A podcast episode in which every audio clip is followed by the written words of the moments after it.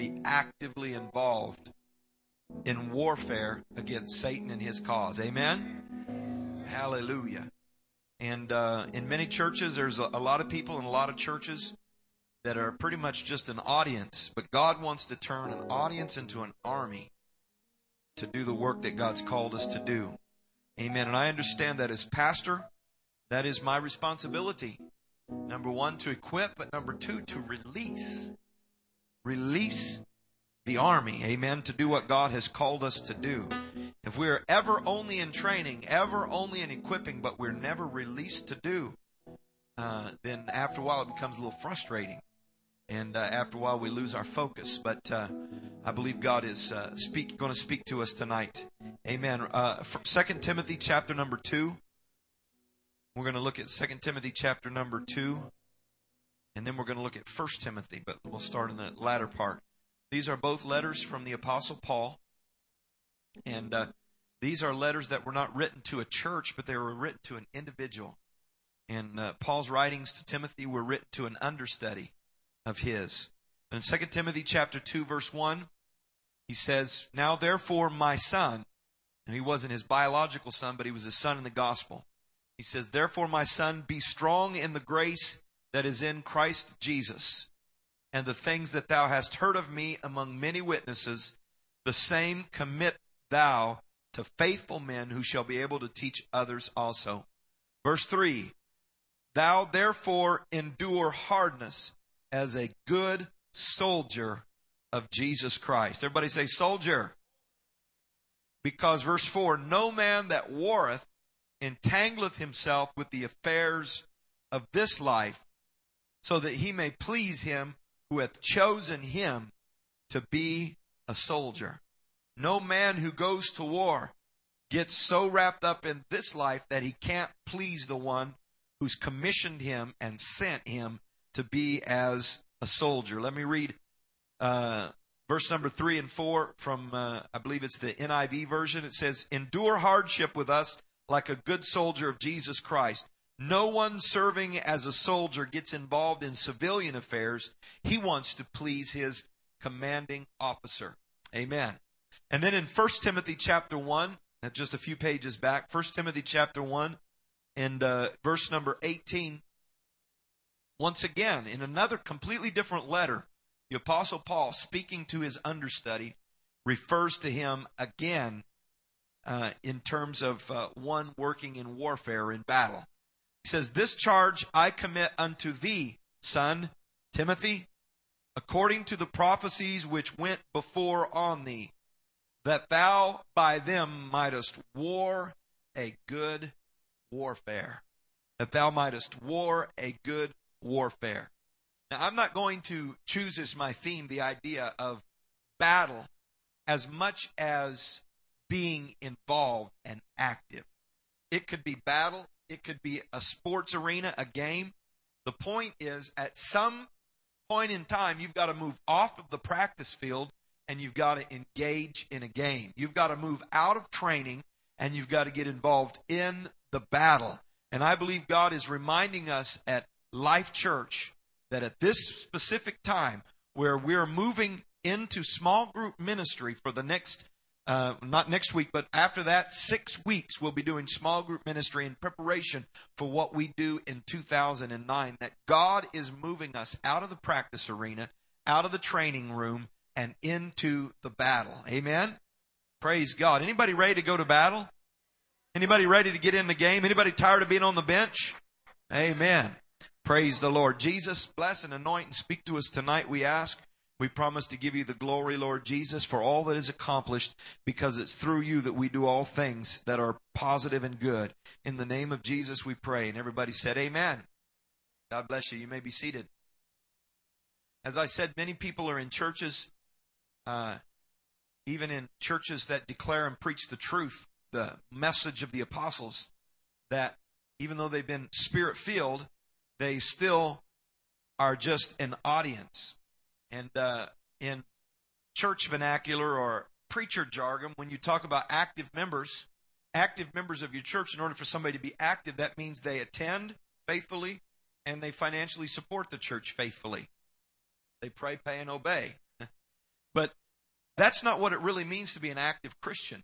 That's an important part of it, being faithful to the house of God and faithful in your financial support.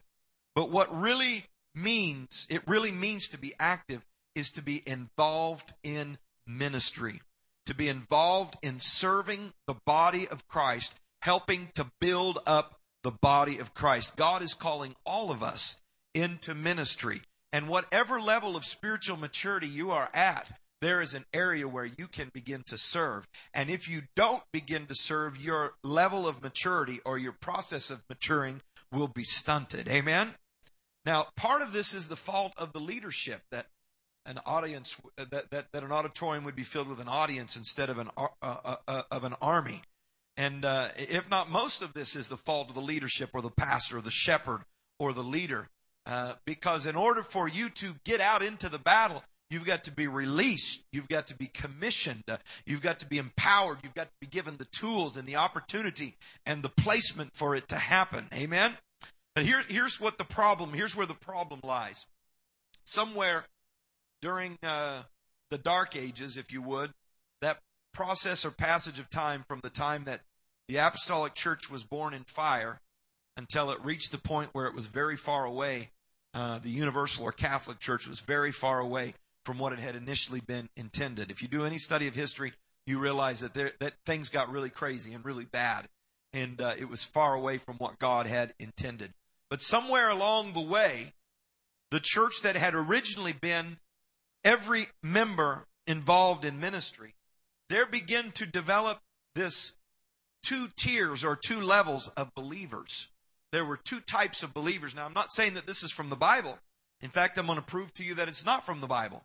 But this is what became common church practice during that era, and it's still obvious and evident within the ecclesiastical or the church world today.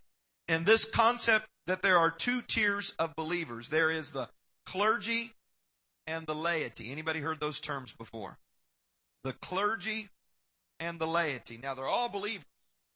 But there's one group that's the clergy and one group that's the laity. Now, I'm ready to mess with your philosophy. I'm going to ready to mess with your mind tonight because I want you to get a biblical perspective as to how the way how things were in the in the New Testament church and how we want them to be at Life Church. And in the church today there seems to be a rather sharp distinction between the clergy and the laity. It's almost like there's this general perception that the clergy are a type of first class citizens of the church and they deserve special attention while the laity, on the other hand, are relegated to the second class, the general second class seating area of the household of faith. But let's look at where these two terms, clergy and laity, come from because they're biblical terms or Greek terms. The, the term clergy is derived from the word kleros, kleros, which is a Greek term that's used in Scripture. And it means God's heritage or God's lot. Kleros means God's lot or God's heritage. Are you still with me? That's where the word clergy comes from. God's heritage or God's lot. Now the word laity that's translated laity comes from the word laos, which means the people of God. So kleros means God's heritage. Laos means the people of God. Now the interesting thing is that these two distinctive terms to describe two different classes or tiers of believers is not the way that these terms were used in the New Testament. In fact, these words are not contrasted with each other. They're used interchangeably in the New Testament. In fact, if you look, there's several instances where the word kleros is used. Acts chapter 26, Colossians 1.12, 1 Peter 5, 3. And whenever it is used, it is referring to all Christians. It says God's heritage kleros. So the word clergy comes from the word that means all Christians. All Christians. And then all Christians also make up laos. Whenever laos is used, 2 Corinthians 6 16, 1 Peter 2 and 9, it is also referring to all believers. Is everybody getting the point here? So these terms, clergy and laity, come from biblical terms, but the word that is translated clergy and laity both meant all the body of Christ. There was no contrast or distinction between these words in the New Testament terminology. Everybody understand what I'm saying here now? Amen. So that means that all believers are both ministers and the people of God. All of us are ministers and all of us are people of God. So in a, script, a strictly scriptural sense, all of us are clergy and all of us are laity. And there's really not much difference between those two words when you look at them from a scriptural foundation. And when you look at the example of the New Testament, you don't see this distinction between clergy and laity. You just see God's people. In fact, the New Testament offers for us a picture of a church that is full of God's people who are all significant ministers. Are, are, you still with me? Come on, we need to adjust our thinking here a little bit. In the New Testament, the church was made up of people who were all significant ministers. Amen? And so, in order to release the army and, and unleash our churches, and really see the potential for personal ministry begin to grow in Life Church, that means we have to move away from the world's fascination with credentials, titles, and all of this. The only title that really matters is the title of being belonging to Jesus Christ. Amen? And if you have that title, if you belong to the Lord, you have authority as God's ambassador. I want you to, I want to tell you that God saved you not to be a peon. But God saved you to be a minister. God saved you to be sent. God saved you to have spiritual authority. God saved you to be able to minister. Amen? Come on now. You need to understand how this New Testament church worked. Everybody was commissioned. Everybody was sent. Everybody felt empowered. Amen? There was no big I and little you. There was not some fascination with some super personality that everybody gravitated to, but everybody was a minister of Jesus Christ uh, in the New Testament church. If you get my point, clap your hands.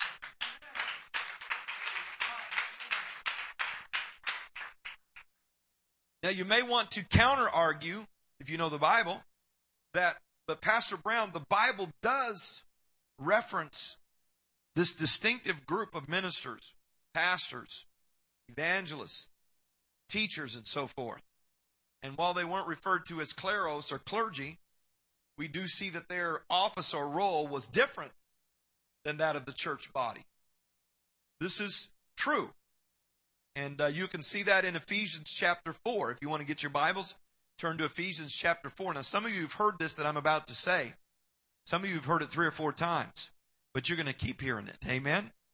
You're going to keep hearing this point because uh, Ephesians chapter number four tells us about these this fivefold ministry or pastors, evangelists, teachers, so forth.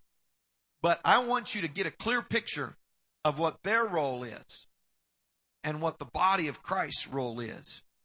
Because we don't want to be confused about this. Because here's what happens many churches have the idea that my job as a saint is to show up for church and help pay the bills by paying my tithes and offerings. And that's my responsibility. And the pastor, who is uniquely gifted to minister to people, is the one that is to do the ministry. So if somebody's sick, who do we need to call? Pastor. In that mentality, in that mindset. If there's a need or a problem and somebody's discouraged spiritually, who better call them? We better get the pastor to call him because he's the supernova minister, you know? He's got this great ability to minister to people. But that's a fallacy, and I want to break that fallacy apart by looking at the Word of God right now. Ephesians chapter 4, verse 11. We're going to read first from the King James Version, and I'm going to explain to you why I believe.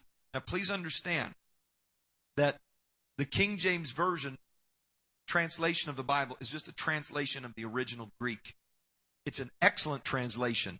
It's very direct and very perfectly translated. But that doesn't mean that the translation in every nuance is inerrant. The Word of God is inerrant.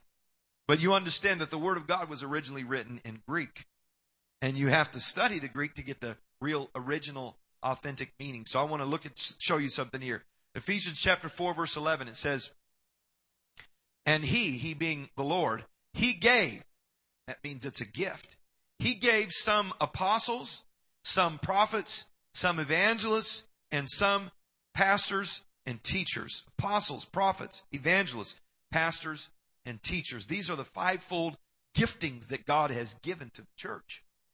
God presented to some an evangelist, to some a pastor, a teacher, so forth. But look at what verse 12 says. This is very important because this gives us the purpose for this gifting.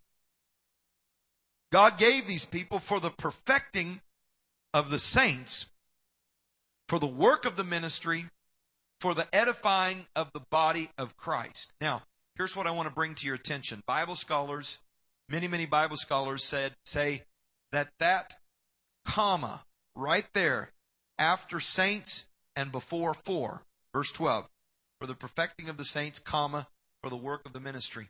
That that comma, uh, understand that punctuation is really not translatable, but that that comma may slightly tweak the meaning of that original passage.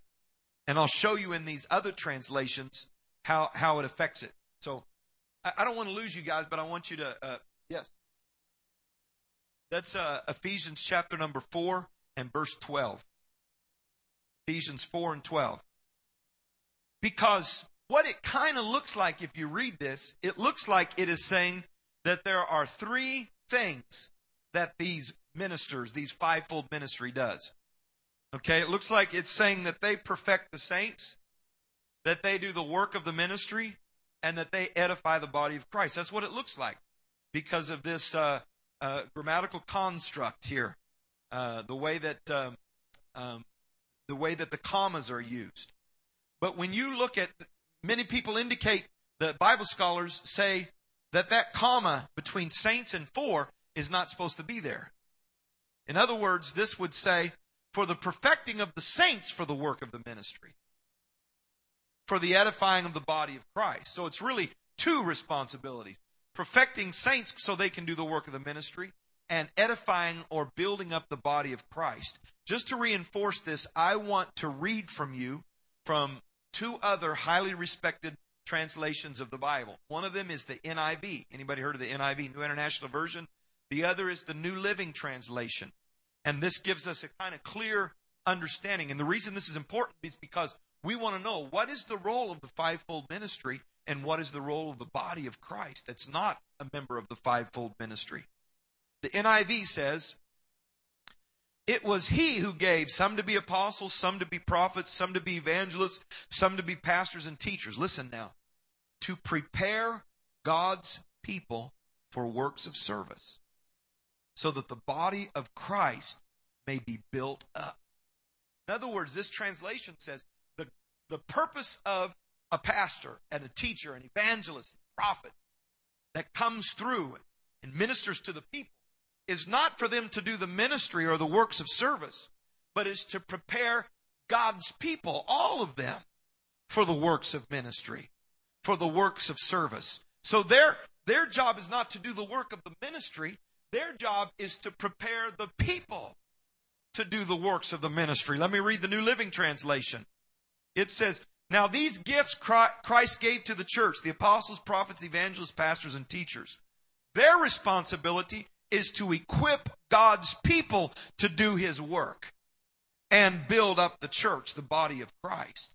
So it is the responsibility, very clearly in Scripture, of this fivefold preaching or teaching or declaring ministry to prepare and equip and lead God's people so that they can do the work of the ministry, so that they can do the serving, so that they can do the loving, so that they can do the nurturing, so that, come on now, so that they can encourage those that are in need. Amen? Praise the Lord. Hallelujah. So who is it that does the work of the ministry? Is it the fivefold ministry or is it the saints of God? In those scripture, eh, that scripture 411, it makes it clear that it's the people of God that do the ministering. Amen. It's the people of God that do the ministering. The fivefold ministry does the equipping, but the people of God does the ministering. Is everybody getting that point now? We have an evangelist that comes through. He is equipping you to minister more effectively. He is training. He is showing He is letting us see, amen. As a pastor, my responsibility is not to be the chief minister. My responsibility is to train and release you to do the work of the ministry. Hey, praise God. Amen. Hallelujah. And I'm excited because that's what's going to be happening over the next seven weeks as we move into small group ministry. Amen. That means every member of the body of Christ is going to have an opportunity not only to minister to new people, but to minister to one another. Amen. Praise the Lord.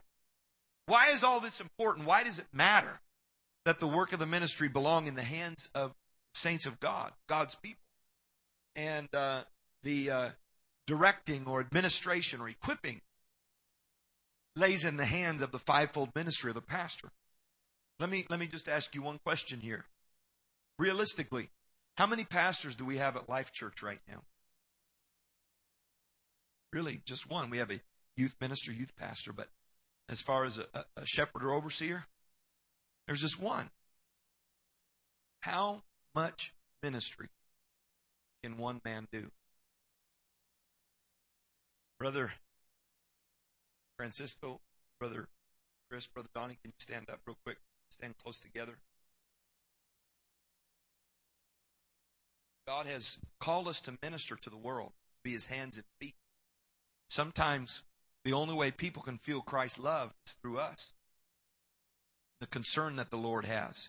He's chosen to let us be his ministers. I am one individual. How many people can I embrace? maybe three, four at the most in this little example. But if I release these men and train them how to release them, think about how many people can be embraced now in the arms of these individuals. And when they embrace and someone else feels God's love, then they can go and take, thank you guys, that ministry elsewhere. The problem with the old way of doing things, that the clergy was the minister and the people were the ones that uh, paid the bills, kind of made some decisions in a democratic fashion, and and so forth. The problem with this model, the problem, fundamental problem with this model, is it created a bottleneck for ministry. That means God's love being shown by serving people was all flowing through one person who only had 24 hours in a day. And just like if you take a bottle full of uh, something and you turn it upside down, the flow is slowed because there is a bottleneck and only a little bit can come out. But that's not God's plan because His love is to be poured out, shed abroad on the earth. Amen. And the only way that can happen is we've got to turn it around. Amen. And I've got to release you as people of God, as saints of God, to be the ones that share the love of the Lord. And that's why we're doing small groups, my brothers and sisters. Amen? Come on, that's why we're doing small groups. And you may think, well, it's going to be a little bit more work on me. I may have to uh, uh, provide something in my home. I got to clean up my home. It's a little extra work, but the reality is, uh, ministry is work. Amen. Serving people is work, uh, but the rewards are huge. Amen. The wa- rewards are huge and fulfilling when you can see God begin to minister through you. Praise the Lord. Hallelujah. How many people, how many people can I really impact their lives on a personal level? It's very limited. But what about if everybody in Life Church praise God, was released to take this message of Jesus and the training that they'd received in the Bible that they have in their heart and say, now it's my job to go do what I thought it was Brother Brown's job to do. Pastor Brown is to feed us with the Word of God, give us direction and leadership, but the ministry comes through me. Amen. One of the th- first things that we began doing when we uh, assumed the pastorate of Life Church over five years ago was to try to release the ministry in the altar to the people of God. Because when I first came, one thing I remember, maybe you don't remember this, I remember this very well, is that when it came altar call time, people came down to pray. There were maybe one or two people that would work in the altar, but everybody was looking to me to work in the altar, to be the one to pray for the folks and to minister to them and help them receive the Holy Ghost and and encourage them. Uh, you know, sometimes if you're, you know, everybody's got a human nature, boy, it makes you feel pretty important. Step aside. Here I Scatter. Because the great hand is going to lay on the head here. And so, right, not long after we came here, I, for, for a few months, some of you may not even recognize it, I pretty much quit working in the altars and instead directed other people to pray with people. Because just to get, get people to begin to grab this idea that the ministry is mine. The ministry is not Pastor Brown's, but the ministry is mine. Now, the making of decisions and giving direction and the breaking of the bread of life in a corporate setting like this, that belongs to the pastor. But the ministry belongs to the people. Amen. The ministry belongs to the people of God. Hallelujah. Praise the Lord. Amen. Amen. So if it's all flowing through one man, there's no way that one man can minister to all the needs of the church. And if I'm trying to, the church will stay small. The church cannot grow. Amen. And the pastor's going to burn out because we've already reached the point at Life Church where I can't lead this church and be involved in all the ministries of Life Church. I can't be there all the time. I can't be involved in every one. Because, and as the church grows, it's going to become even more obvious that I will completely burn out if I try to lead this church and be involved in every single ministry. Amen?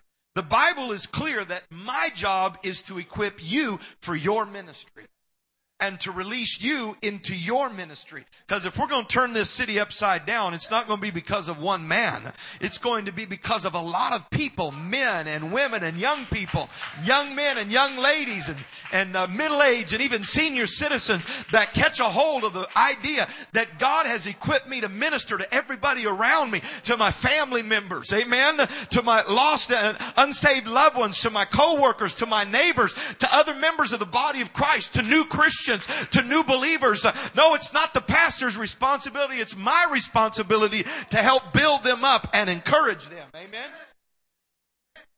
Just give you a little side note here. It's not your job to correct them and bring them in line. It's your job to encourage them and build them up. Praise the Lord. Just a little side note there. Amen. Praise God. So let's make a deal, okay? Let's make a deal. If you agree with me that you'll do the ministry of the church, I'll make sure that you're well fed and that you have direction and leadership. Praise God. Amen. I will lead and I will feed with God's help. But I'm asking you to do the ministry of the church because that's God's plan. And that's how a church will grow. And that's what's going to happen through small groups. We're releasing you to do the ministry of the church. Because guess what I found out? I, am watching this and I'm just blown away. It's awesome. As I begin to watch as um, members of Life Church are beginning to bond with new people in the church. And I'm watching the new people begin to grow and mature and learn things and develop. And my hand wasn't anywhere in and I'm like, thank you, Jesus. We're starting in the right direction. Hallelujah. Hallelujah. Praise the Lord. Praise the Lord. Praise the Lord. This is God's plan. Amen. So I, I as pastor, I'm the one that's got to give the ministry away. Because many times when you're the leader of a small church or a new church, the pastor has to do the ministry or it doesn't get done. But there comes that point of transition where there's enough training done there's enough people that are motivated and excited that now the pastor becomes the problem if he doesn't get out of the way and release people to do the work of the ministry. Amen. In order to have a growing church, I've got to give the ministry away. I can't hold on to it. Amen. And guess what? You're going to make some mistakes. But guess what? I make mistakes. And I decided I don't want to make all the mistakes. I want you to make some of them too. Praise the Lord. Praise God. So we are commissioned, and I am releasing the army into the battle. I'm releasing the team into the game. Let's see what the Bible has to say about our ministry. Romans chapter 12 and verse 4. You have your Bibles. Romans 12 and 4. There are two different passages, Romans chapter 12 and also 1 Corinthians chapter 12, but we'll look at Romans 12 that talk about the various members of the body. And we are part of the body of Christ. And all of us are members, but all of us are important and we have significant roles. Verse 4 For as we have many members in one body, and all members have not the same office, so we, being many, are one body in Christ, and everyone members one of another. We belong to each other. We're all part of one body. Having then gifts differing according to the grace that is given to us, whether prophecy, let us prophesy according to the proportion of faith, or ministry, let us wait on our ministering, or he that teacheth on teaching, or he that exhorteth on exhortation, he that giveth, let him do it with simplicity, he that ruleth with diligence, he, he that showeth mercy with cheerfulness. Let love be without dissimulation. Abhor that which is evil. Cleave to that which is good. Be kindly affection one to another with brotherly love in honor, preferring one another. The point here is we, being many, are one body in Christ. And while the various members of the body, and, and uh, 1 Corinthians 12 does it more specifically, talks about the various members of the body and how they all have different roles, but they're all important. Amen? And that they all are serving the to benefit the body. Amen. Praise the Lord. And, and of course, it's an analogy referring to the human body.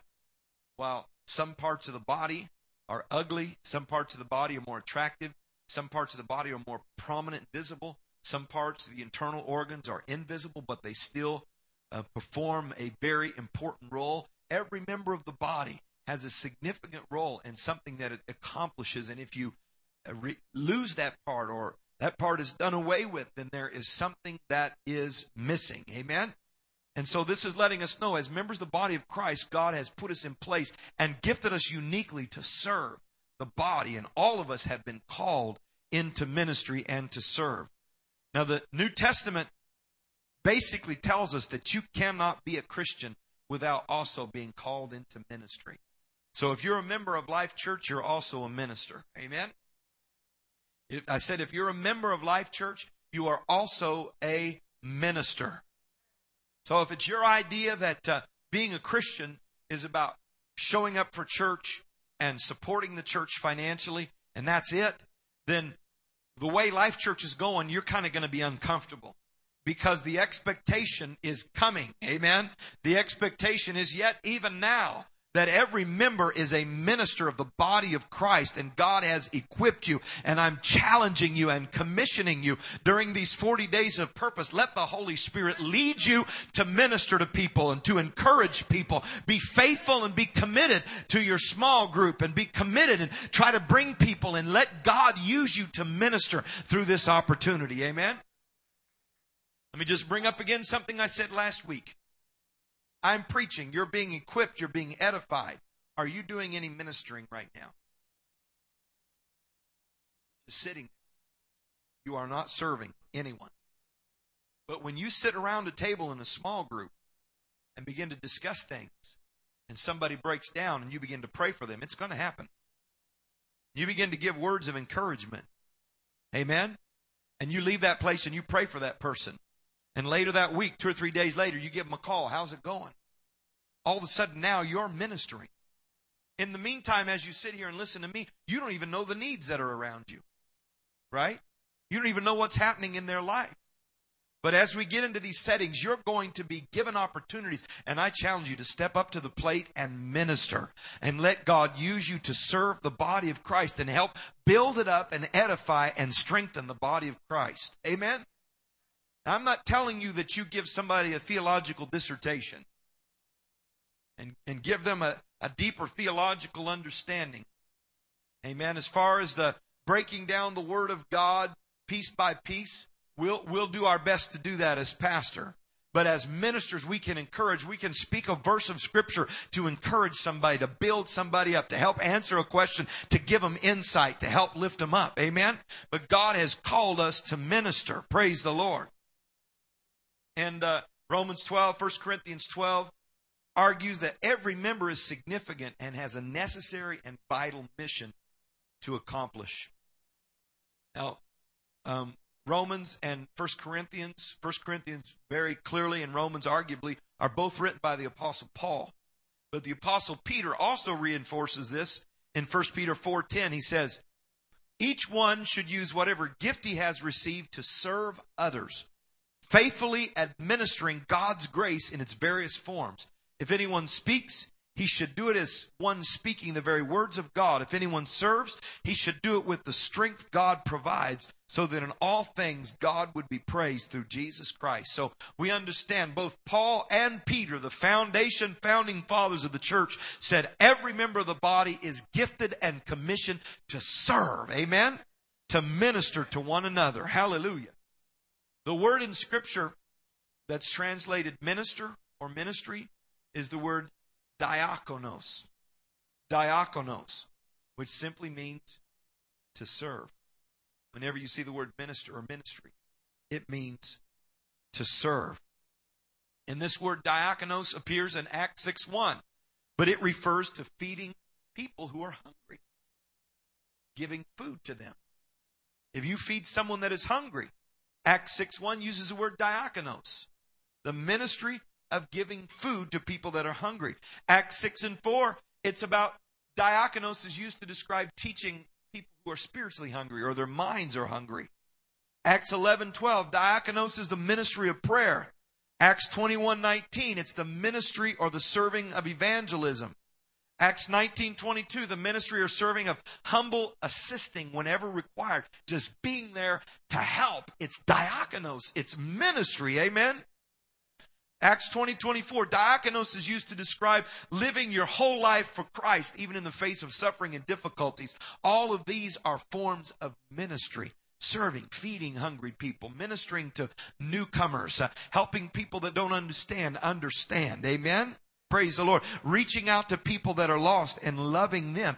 Basically, ministry is meeting needs in love or using whatever God has given you to serve Him and to serve the needs of other people. This is ministry, and God has given all of us the responsibility of ministry. So, guess what? Uh, your most important day as a Christian may not be Sunday. You better be in church on Sunday, but your most important day in ministry may be Thursday. It may be Friday at work. Uh, it may be Saturday night when your friend calls. Uh, but when you're a servant of Jesus Christ, uh, you're always looking for an opportunity. Come on, I feel the Holy Spirit. We're looking for an opportunity to serve and to love and to share what God has given to you. The Bible lets us know that we minister or serve three directions. Three directions. Three directions. Anybody have any idea the three directions that we minister, three directions that we serve. First one is the Lord. We serve the Lord. We minister unto the Lord. Acts 13 and 3. There's some things we're just doing it for God. We're just serving God. Amen. But when you serve God, people are going to be impacted. The second area that we minister is to other believers, the brothers and sisters in Christ, we minister to them. Amen?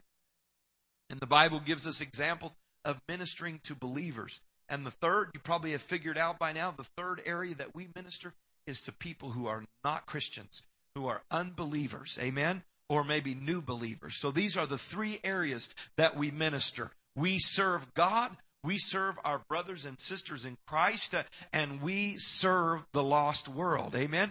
These are the three most important relationships. Your relationship with God, your relationship with your brothers and sisters, and your relationship with a lost world. And if you want to be a growing Christian, you better have a growing relationship with Jesus, a growing relationship with your brothers and sisters. Uh, amen. A, a group that you're growing together. Amen. And also a growing influence with lost people, people that need the Lord Jesus Christ. Christ. Amen? We also minister to three areas of need. We minister to people's physical needs.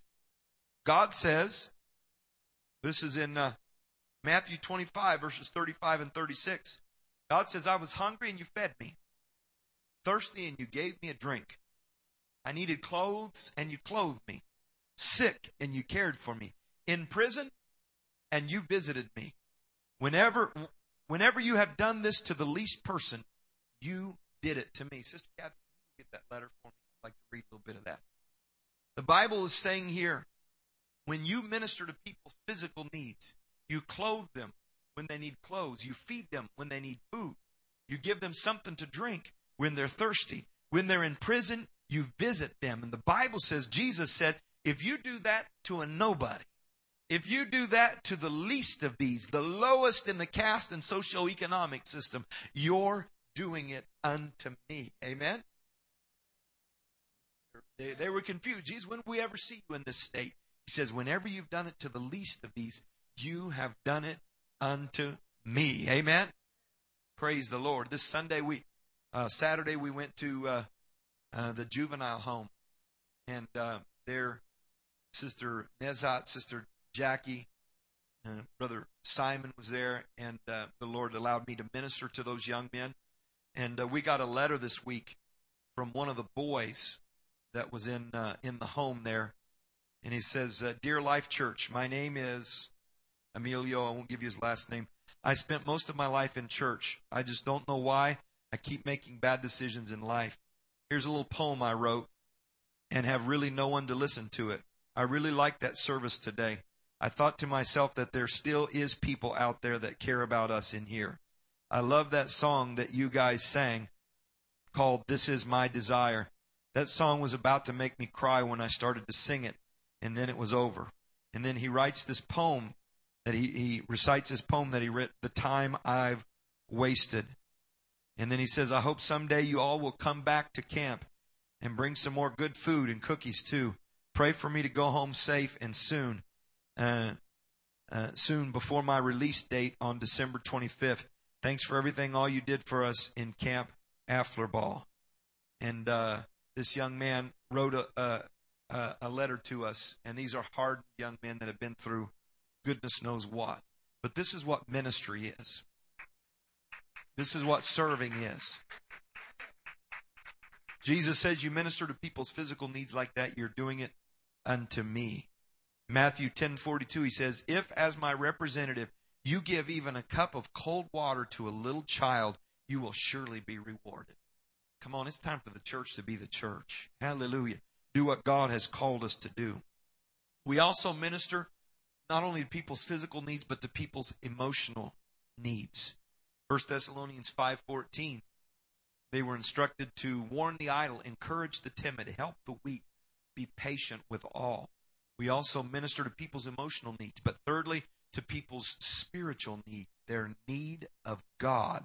God reconciled himself uh, us to himself through Christ and gave us the ministry of reconciliation.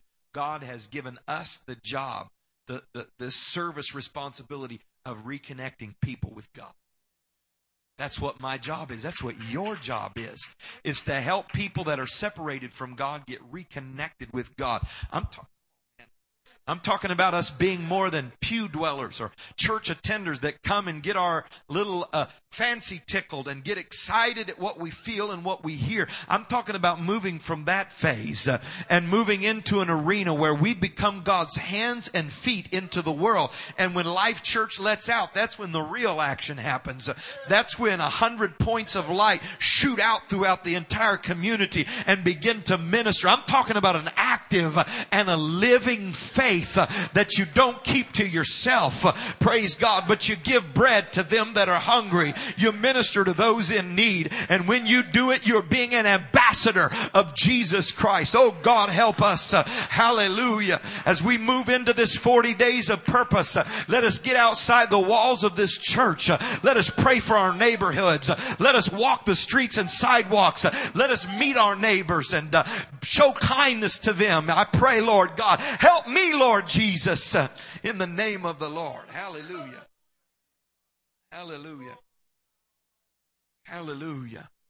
You are to be a minister. The Bible lets us know you were created for ministry. You are God's workman, created in Christ Jesus to do good works.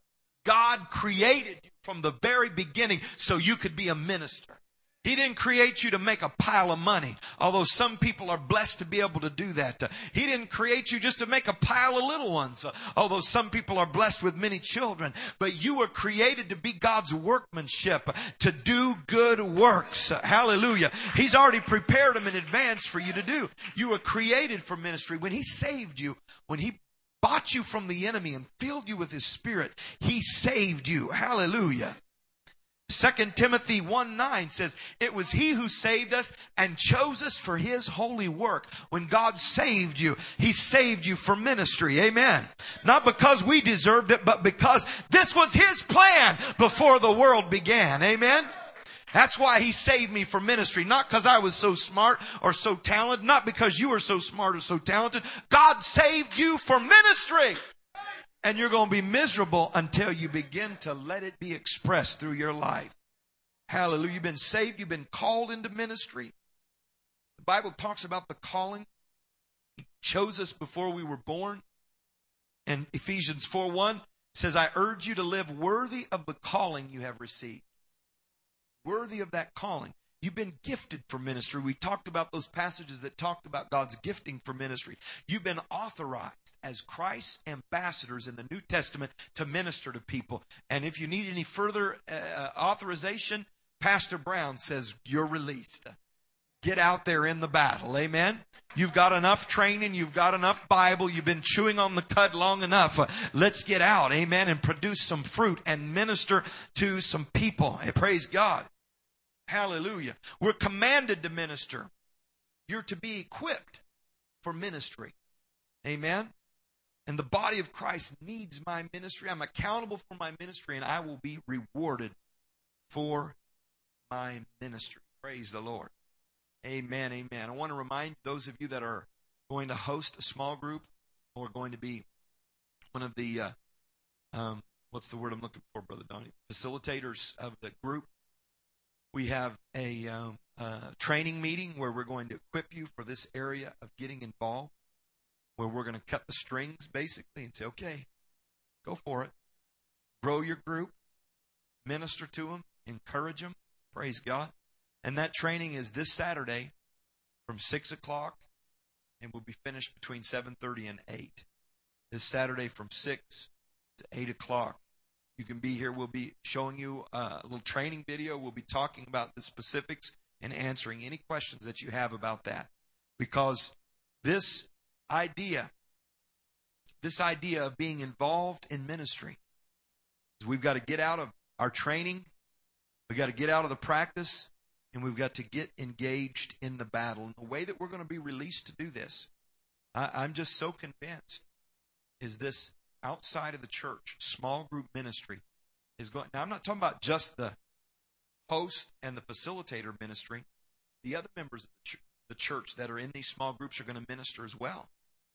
And the ones that are going to be the most benefited are the new believers or the unbelievers that you bring to this group. We're going to benefit one another, but the ones that are really going to start to grow as they see real faith and they hear about your real faith and they realize you're not a member of the church staff that's supposed to be parroting these things, but this is authentic and it's coming from your heart, something is going to get a hold of them. So, with these small groups, it's going to be a team effort. Every person in the church, I want you to commit to the vision of this thing and help work towards its success. Because the goal that we have for these uh, small groups is we want relationships to be developed, but we also want to see lives changed. That's the goal. The best place for lives to be changed, obviously at an altar, but secondly, is in a small group where they're growing in relationship with a new believer, another believer, a new believer growing in a relationship with a more mature believer. And guess what happens? That new believer is given direction to, as encouraged. But what I love to see is what happens to that mature believer as they begin to start ministering and they get excited as they realize that God is using them and they begin to grow in their faith as well. Praise the Lord. As I said, the new believers or unbelievers are going to benefit the most from this ministry and serving because some need to belong before they will believe. I trust and I feel that during these six weeks that there are going to be people that you will bring friends, neighbors, families, whatever, family members that you will bring to a small group and they will feel love, acceptance, connection before uh, before they ever make a decision to believe in the Lord Jesus Christ. But on that seventh Sunday, I'll just say it right now. On that seventh Sunday, that celebration Sunday, I believe there's going to be some people who, before this campaign, never stepped foot in Life Church. Maybe some people who never stepped foot in any kind of a church that are going to come in and hear the simple message of salvation.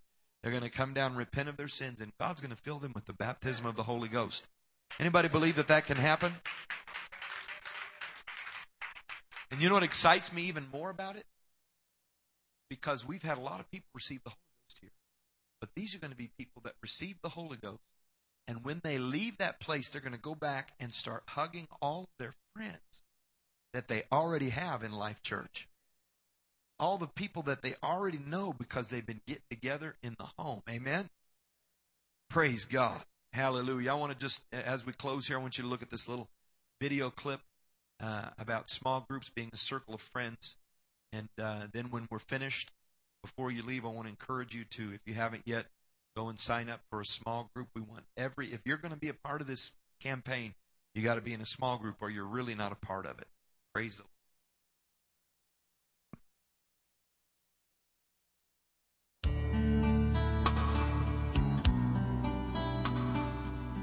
We recently found out that uh, um, we were expecting a baby, which was a surprise to us. Uh, our youngest is 19, the next one's 21.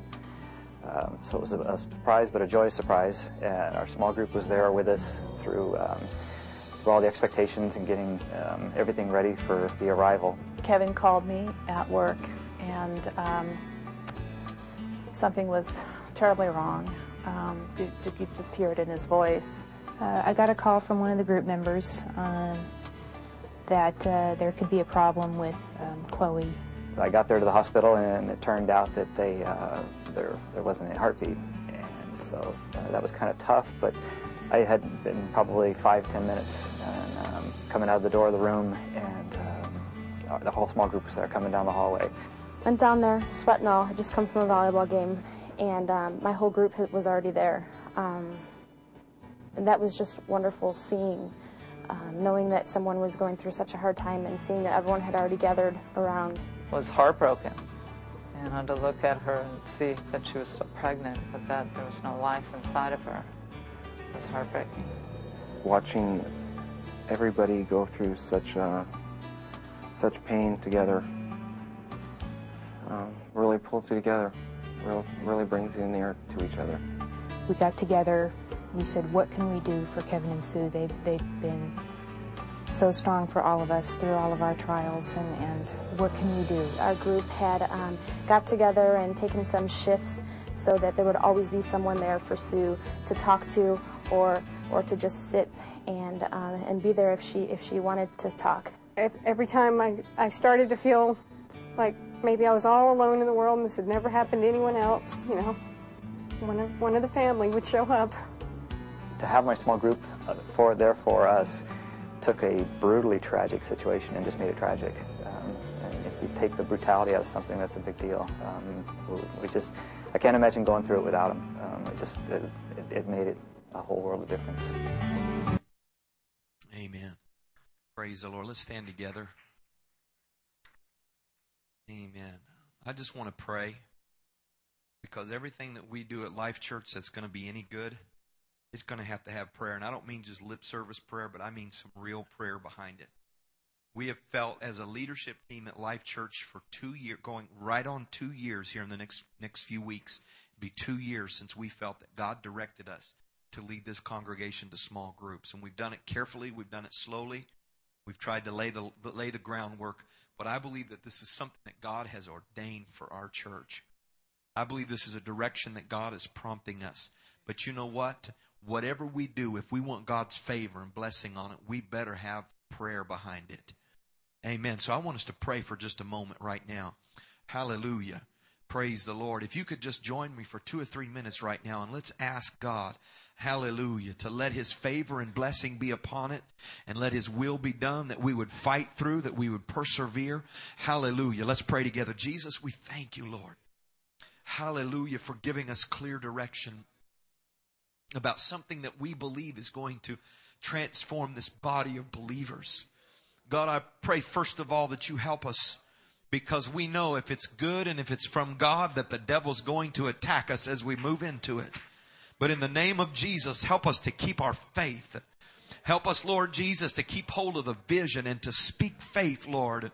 And if we get weary, if we get discouraged, Lord God, if there's any conflict, I pray, Lord Jesus, uh, let your Holy Spirit be that source of strength uh, and direction and encouragement with us at all times. Uh, I know the enemy would like to undo this. Uh, I know the enemy would like to distract us uh, and knock us off our feet. But in the name of Jesus, we pray, Lord, together and we speak faith, Lord Jesus. Uh, This is going to happen. We are going to move forward in small groups, Lord Jesus. Uh, You're going to provide for us uh, in the midst of this building project, Lord Jesus.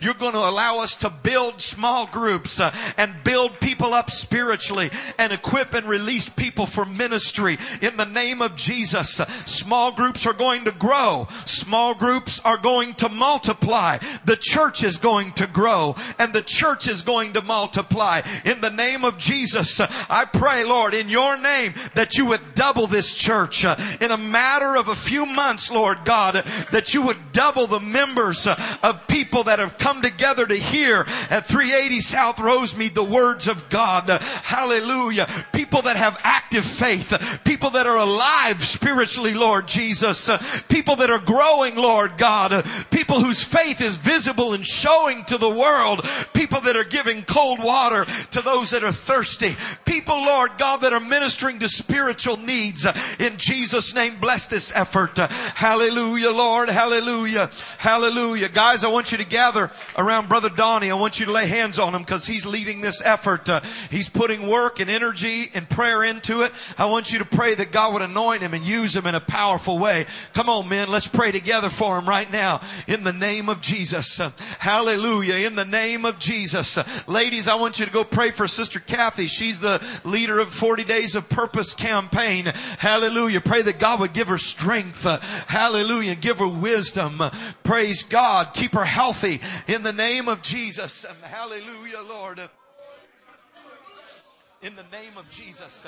God, as you lead my brother, anoint him powerfully with your Holy Spirit like never before, Lord God. Exercise the gifts of leadership uh, and ministry and administration, Lord God. Hallelujah. Lead this ministry.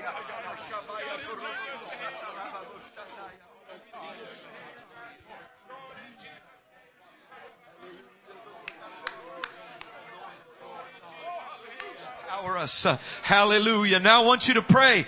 Ladies, I want you just to find another lady and, or two and pray with them right now.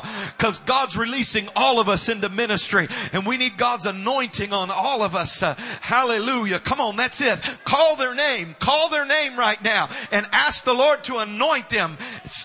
Come on. Speak it in faith. Ask the Lord to use that person. Speak their name and say, God, I want you to use this person in a way like you never have before, Lord. Give them boldness, Lord Jesus. Give them confidence in you, Lord God, to step forward and to minister to people in the name of Jesus. In the name of Jesus. Come on, that's it. Hallelujah. It's time to go into the battle. Hallelujah, hallelujah, hallelujah. Come on, we want to be on the front lines.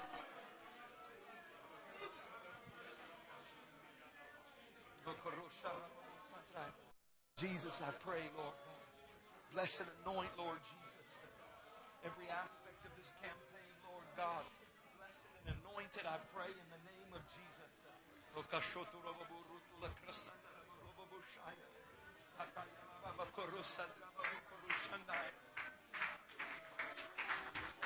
Hallelujah, hallelujah, hallelujah. Come on, I want you to release it. Hallelujah. Release, release God's favor on it. Hallelujah. Ask God to anoint your home as you open it up. Uh, come on, that's it in Jesus' name. Ask God to anoint your invitations as you invite your friends and neighbors. Hallelujah. In the name of the Lord, in the name of the Lord, in the name of the Lord Jesus.